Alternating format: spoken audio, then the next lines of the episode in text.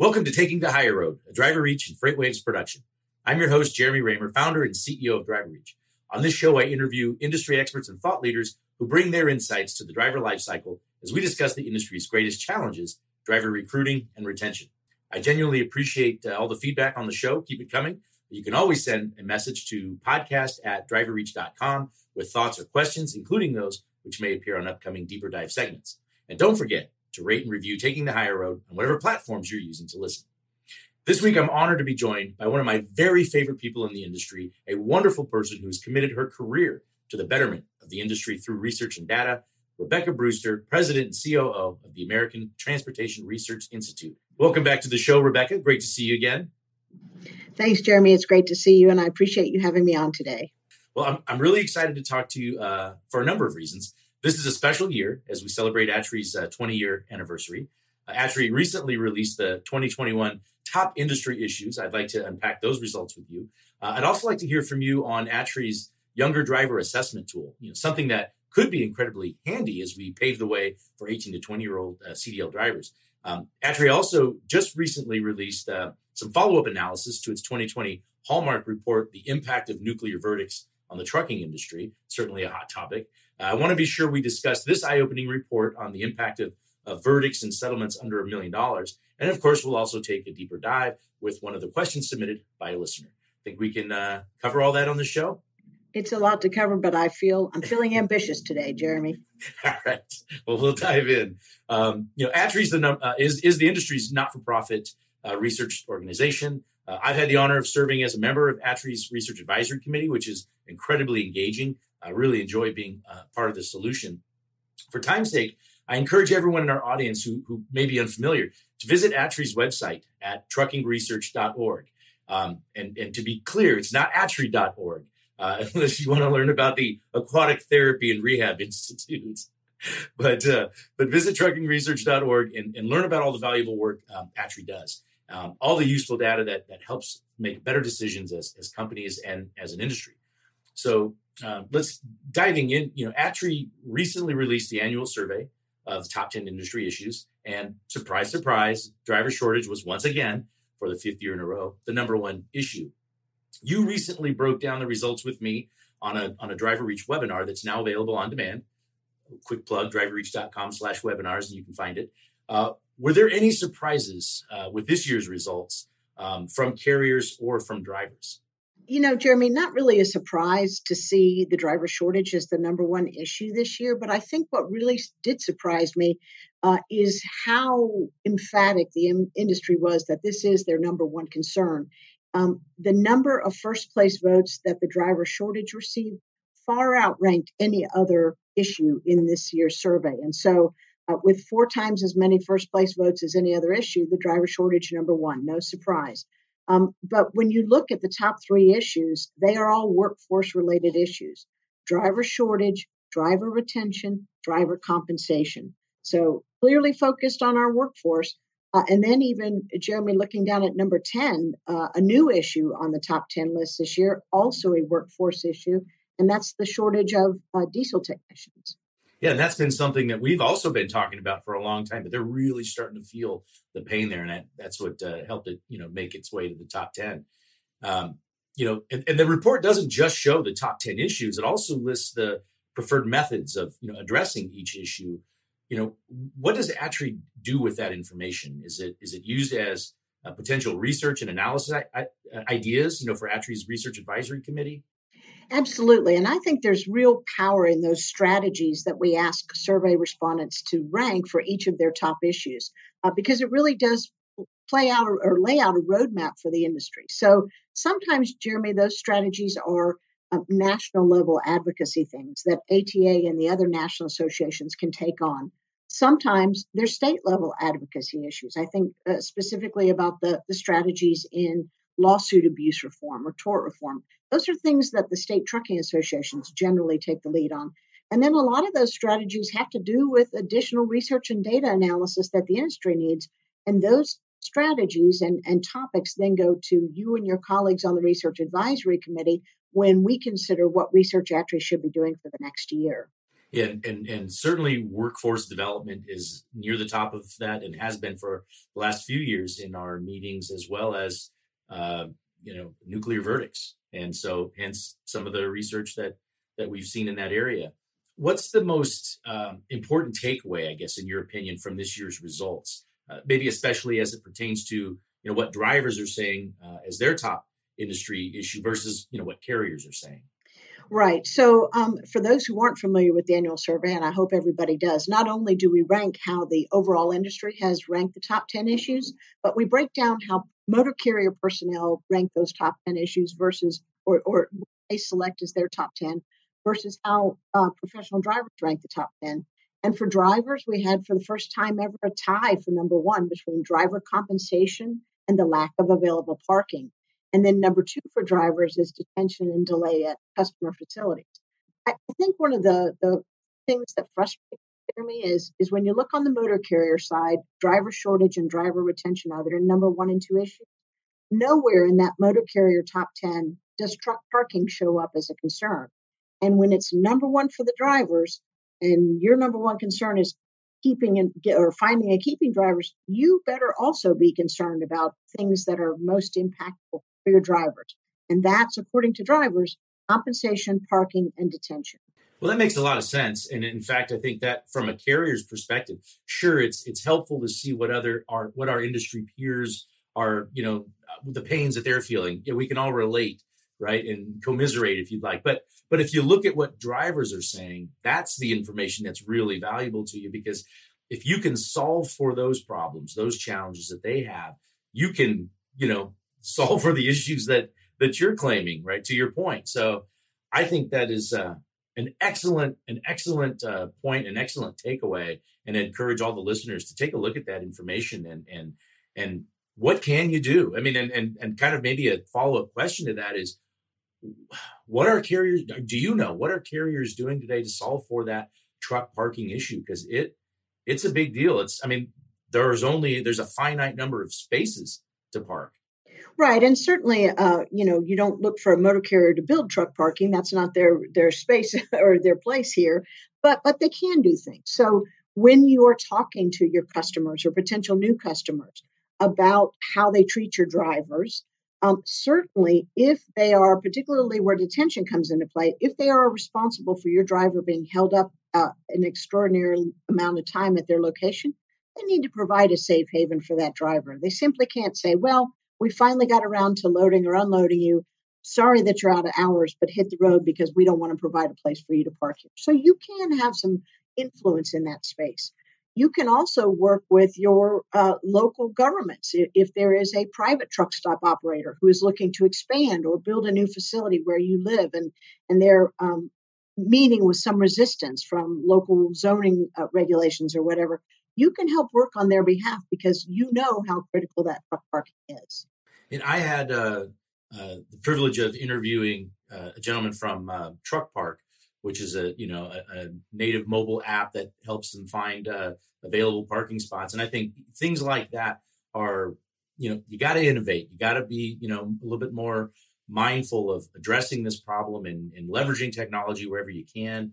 Uh, obviously, with that, that's a big part of you know what I do, and I think technology doesn't replace humans; it just enhances the experience, and certainly that's I think their their mindset. Now, uh, ATRI uh, uh, puts out a number of reports each year, and, and since we're making progress in the possibility of reducing the minimum age uh, of an interstate CDL holder to 18, uh, I figured you could shed some light on ATRI's younger driver assessment tool.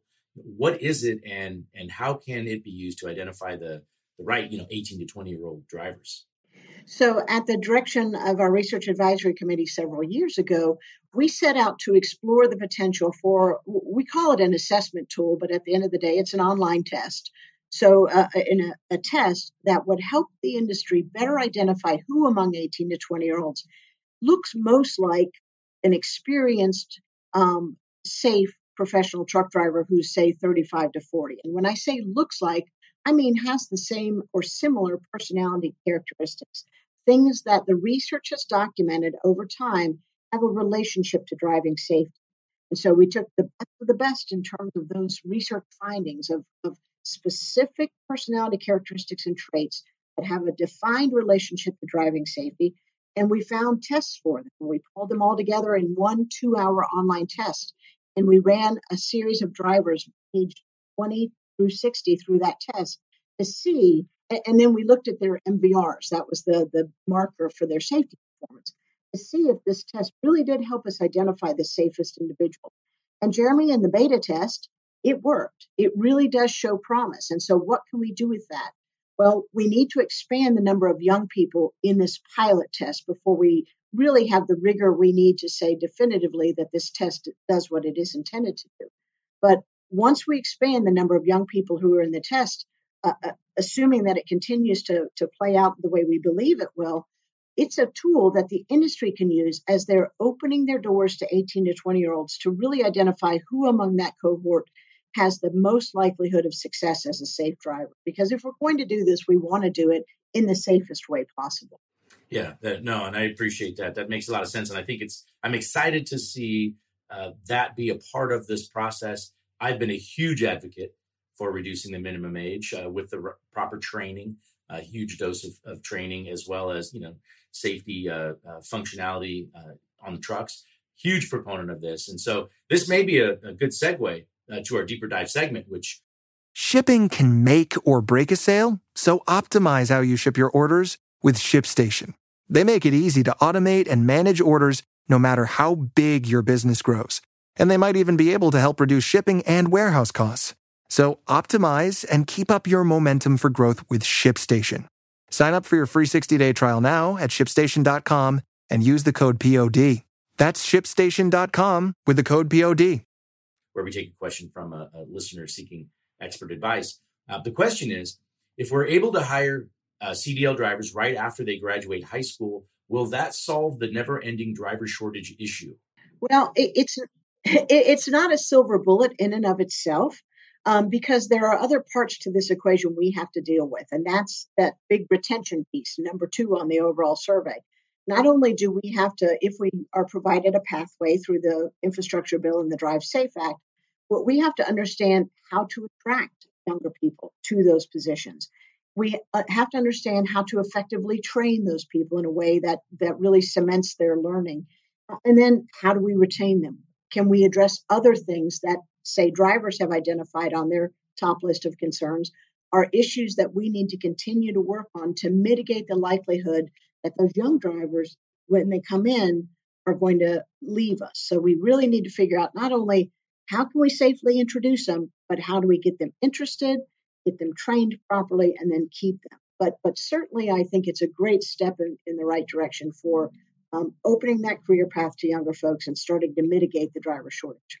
Another conversation, uh, sort of similar, is a lot of a lot of chatter out there that you know as we continue to make progress with uh, autonomous technology and you know what impact might that have on attracting new entrants into the industry if they feel like you know the industry goes the, the, the way of the you know buggy whip manufacturer you know you you're no longer going to need a cdl driver which i don't think that's true i don't think that's the case but but it's important to make sure that that that the messaging is out there in a way you you need to continue to attract drivers to the industry. I don't think we're ever going to be in a position, not in my not in my professional business lifetime, maybe my lifetime, that that a driver is completely eliminated from the the cab of a truck. Their their their job might change to some degree, but I think they're always going to need a human in that in the cab. Do you would you agree with that? I couldn't agree more, Jeremy. And I think, to your point, the messaging is so critical because we simply can't be out there and out front saying automation is going to replace the need for drivers because who wants to go into a career where I think I'm going to be replaced very quickly? Instead, I think we should really repackage, repackage it for what it is. There are so many advances in these advanced driver assistive systems that make the job safer for the professional driver they make it easier for the professional driver. They reduce the likelihood they're going to be involved in a traffic incident. Those are all pluses. And those are things we should be focused on highlighting to new entrants, young and old, for why this is an exciting career to get into that is taking advantage of the best of technology. Well, I do want to switch gears here a little bit and let's talk about nuclear verdicts and all that fun stuff that, you know, plaintiffs' attorneys and the that's the the nice limelight that's shed on the industry instead of instead of all this wonderful uh, goodwill you know they're, they're, trying to shatter that with you know all these uh, nuclear verdicts. And so you know a brand new ATRI report was released that that studied the impact of verdicts and settlements under a million dollars. Uh, can you share insights from that report and and why that matters as the industry continues to face these ever increasing nuclear verdicts Absolutely. So, um, 2020 was when we released our nuclear verdict study. And Jeremy, as you know, that was everything focused on, well, it was over a million dollars in, in a truck involved crash case, but the, the real focus was on everything over $10 million. And, and just the, the data point I always have to point to from that one is um, from 2010 to 2018, a 967% increase in average verdict size over a million dollars in truck involved crash cases just can't deny that these things are coming in higher frequency and higher um, dollar limits. So, at the direction of you and your colleagues on the research advisory committee, they said, you know, those are the headline grabbing ones. But what's really getting us, because not many people are involved in these nuclear verdicts, what's really getting us are these small verdicts and settlements under a million dollars. In fact, one motor carrier described it as death by a thousand cuts. They just are frequently happening and they start to add up and they impact everything from your driver population to your ability and what you pay for insurance and um, your CSA score. So it, it really does ripple throughout. And so using the same methodology that we used in the nuclear verdicts, we pulled together a data set of over 600 of these cases and we did a real deep statistical dive on what's driving them. And, and one of the surprising things that we found is that dollar amounts for settlements are higher than verdicts, that there may, in fact, be times when it makes more sense to take your case into the courtroom than it does to settle early. And settling early, I mean, isn't the fear of these horrendous nuclear verdicts what causes people to to even feel like that it's a it's a it's a uh, lost cause. We might as well just settle. I mean that's that's a factor in this right it, it is indeed. It's it's that sort of mental block we've put ourselves in uh, as an industry because we are so concerned about the sort of at times irrational process that goes on with a jury in deciding, you know, how to come down in a case that involves the trucking industry. But what where there's value in this report and the nuclear verdicts report, but value in this report is it identifies the the potential charges that have been brought against the defendant and what is the likelihood of a, a verdict versus a settlement and the amounts you can expect, so that you're much better informed as a motor carrier, as a motor carrier insurer, or as a motor carrier defense counsel when making those decisions. As I always say, Jeremy, knowledge is power. And this particular study, the small verdicts power, gives the truck industry that knowledge to be better informed when dealing with those cases. I don't think this was part of this, uh, uh, maybe of either of these um, reports, but I would imagine that carriers who have invested in the safety technology, camera, especially at least outward facing technology, um, are in a much better place when it comes to defending themselves. A, in some cases, they can they they can probably the case goes away when they can show if if they're if they're not if it's clear that they're not at fault.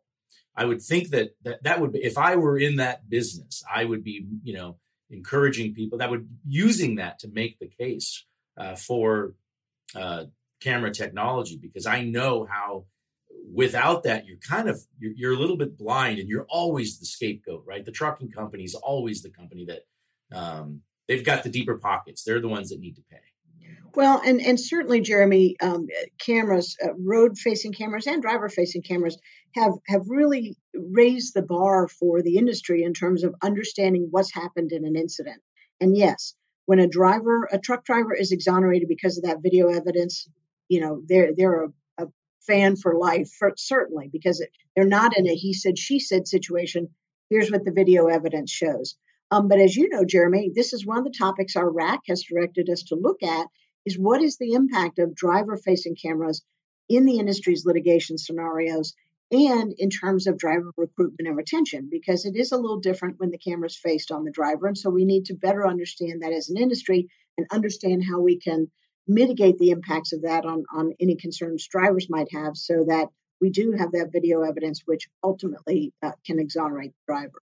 Yeah, and especially now, as we, I think just within the last couple of months, um, we saw maybe two or three months ago a one billion dollar verdict. I mean, it seems like they're just trying to. What's can we hit two? Can we, anybody? Do I have one? Anybody? There's some plaintiff attorney auctioneer. They're just going, what's the next highest level we can get to? So, and we laugh, but it's not funny. I mean, certainly for the for the firms that or the trucking fleets are involved in very catastrophic. It's it raises a cost for everybody because as insurers or reinsurers have to absorb those losses, they have no choice but to raise premiums on everybody. Well, and and and speaking of, uh, you know, lastly, I guess as a as a nonprofit organization, you know, you rely on funding from industry stakeholders, uh, you know, and other organizations that value the work that you do and that Atri does. How can listeners learn more uh, and show their support for the great work that you do? Um, besides, you know, just obviously, as I mentioned in the beginning, you know, truckingresearch.org, but I know you take charitable donations or contributions. Um, how else, you know, what would you suggest that we can do to really to, to really show our support? Well, certainly, um, we would look for charitable contributions uh, to all the work that you and I have just described is all done with charitable contributions from the industry. And Jeremy, as I always say, no contribution is too big, but no contribution is too small. And so um, you know, if you have $100 and you think, I really uh, value what Atri does on behalf of the industry, you can go online at truckingresearch.org, click on the support Atri button, and you can send us $100 through a commitment that we'll invoice you for or through a, a credit card payment. And, and we certainly appreciate all contributions um, because it does allow us to continue to do the types of study that make the trucking industry safer and more productive. Well, and you and by the way, when I say stakeholders, I'm not talking about just people like me or carriers, but you even get contributions from drivers. We do. Uh, we do. And it, it means the world to me when we'll get a, a $25 check in from a professional truck driver who just wants us to know they value the research we do on behalf of the industry. Yeah, that's an awesome story. And, and you've shared that before. And so uh, I really appreciate that. And, uh, and Rebecca, thank you so much for joining me today. Uh, it's always great to see you. It's always great spending time with you. And uh, I hope you have a fantastic holiday season. Thanks, Jeremy. Same to you. And thanks for joining me for another episode of Taking the Hire Road and for spreading the word to your industry peers. We really appreciate it. Remember, follow along at driverreach.com slash podcast, and you can submit any questions or comments, including those which may appear on upcoming deeper dive segments at podcast at driverreach.com. And don't forget to rate and review Taking the Hire Road on whatever platform you use to listen. Until next time, thank you for taking the higher road.